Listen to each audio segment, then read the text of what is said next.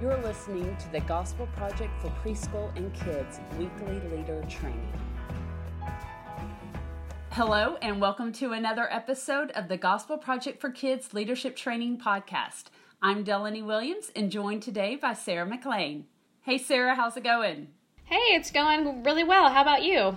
Doing great. During this episode today, we are going to be talking about session two of Unit 7, and that is entitled God Stopped the Jordan River. And that's found in Joshua 3 and 4. And so when we think about the big idea of the session, we want to remember that last week we began in the book of Joshua. So we are in Joshua 1. And so in the first chapter of the book of Joshua, we heard about Joshua, the new leader that God chose to take Moses' place over the Israelites. We also talked about what a big job it would be to lead so many people.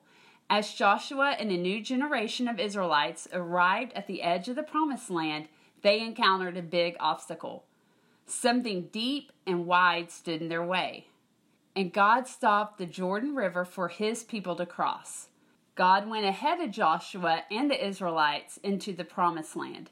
So God showed his power to them so they would trust him.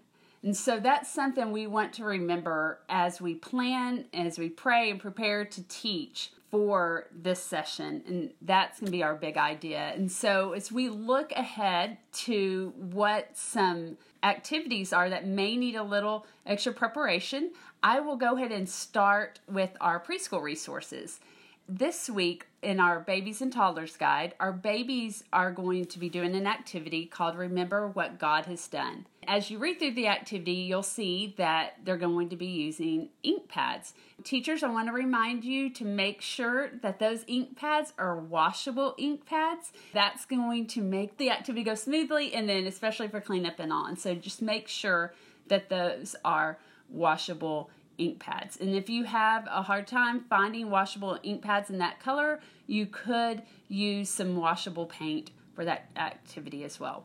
Then, looking at our younger preschool leader guide, there's an activity called Draw with Neon Colors. And this is going to connect with the key passage phrase for our younger preschool.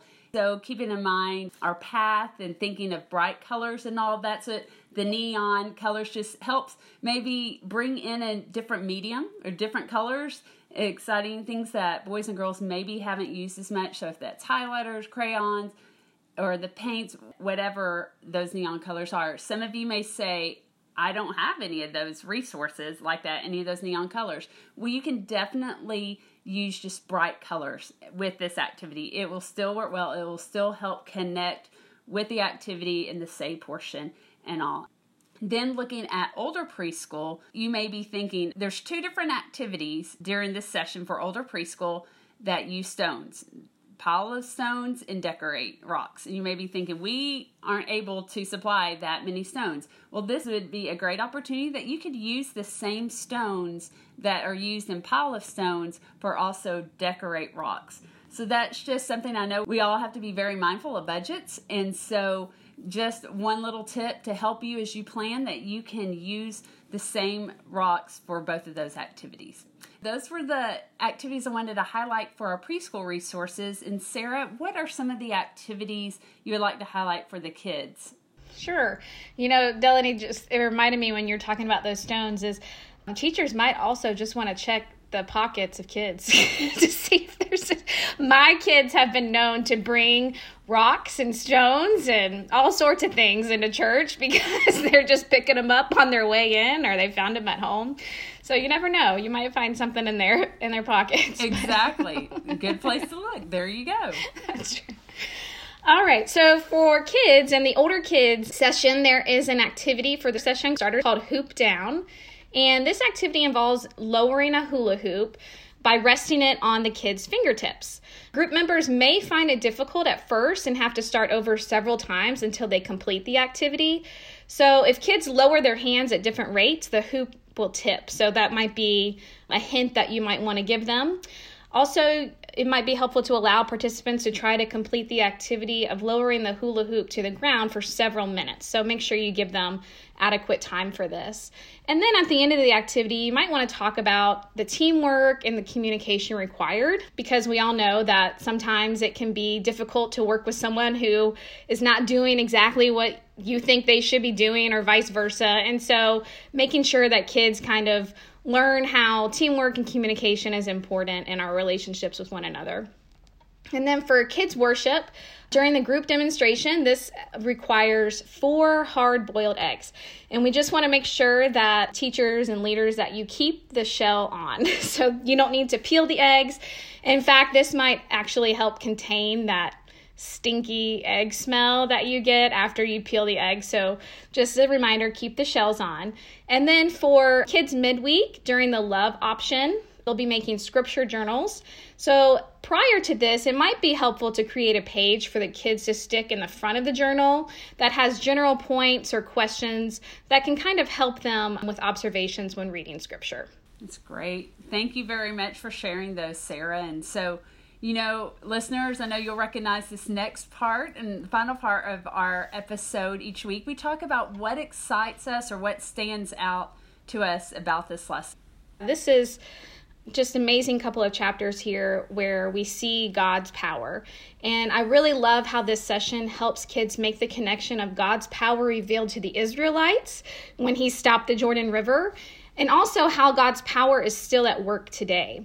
I hope that kids walk away with a sense of awe about God and this reverence and just how God is amazing and mighty and wonderful, and that they look for ways that they see His power working in their lives today, whether that be through Him answering their prayers, seeing friends come to know Jesus, or noticing how God is changing their hearts you know, kids might just equate God's power with something very miraculous, like stopping a river, which he certainly can do. But we know that God's power is also displayed in other ways within our lives every day. And so I think it's important that teachers kind of help make those connections for kids so that they can, you know, start looking for those ways that they see God at work in their lives. I love that. And that is so, so true and so important to help boys and girls understand that. And like you said, just, you know, miraculous seeing how God's working and how He provides. I love the fact of how this builds on from last week's lesson, too, and helping them see that. And even just a great example of how God provided and that He's faithful and that we can trust Him. That's important for us to remember that because remember, we are teaching from our overflow.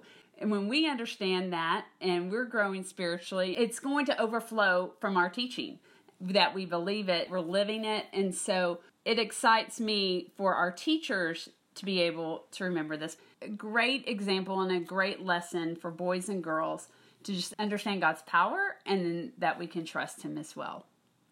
So, listeners, we want to thank you for listening to today's episode of the podcast. We hope you have found it helpful as you prepare to teach the Gospel Project for kids and preschool.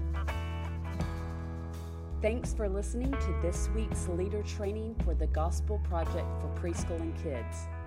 For more resources to help you focus your ministry on the gospel, please visit gospelproject.com.